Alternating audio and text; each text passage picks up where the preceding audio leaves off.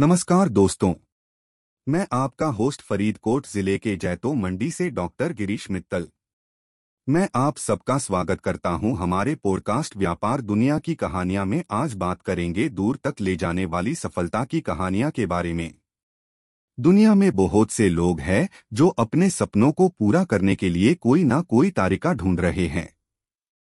Successful होना और अपने ड्रीम्स को अचीव करना कोई आसान काम नहीं है। पर कुछ लोगों ने इस दुनिया में अपनी कामयाबी की पहचान बना ली है। आज का हमारा पहला गेस्ट है साइना नेहवाल। साइना नेहवाल एक बैडमिंटन प्लेयर है, जो अपने खेल के दम पर अपने सपने पूरे करने में सफल है। उन्होंने अपने करियर में बहुत सारी कामयाबियाँ हासिल की है, जिसमें उनका भारत को भी रिप्रेजेंट करना और ओलंपिक मेडल जीतना शामिल है।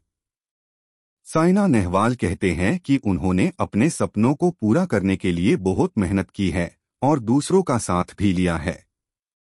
हमारा दूसरा गेस्ट है मुकेश अंबानी, जो एक इंडियन इंडस्ट्रियलिस्ट और बिजनेसमैन है।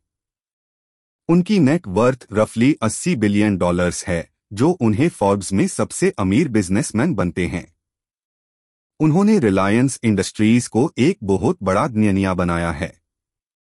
उन्होंने अपनी कामयाबी का राज अपने पैशन और हार्ड वर्क में ढूंढा है। हमारा तीसरा गेस्ट है सुधा मूर्ति। एक फिलैंथ्रोपिस्ट सोशल वर्कर और Indian author who has forty books to her name उन्होंने कर्नाटका में धंधा शुरू किया और फिर इस तरह सफलता के भोर में तरक्की किया। सुधा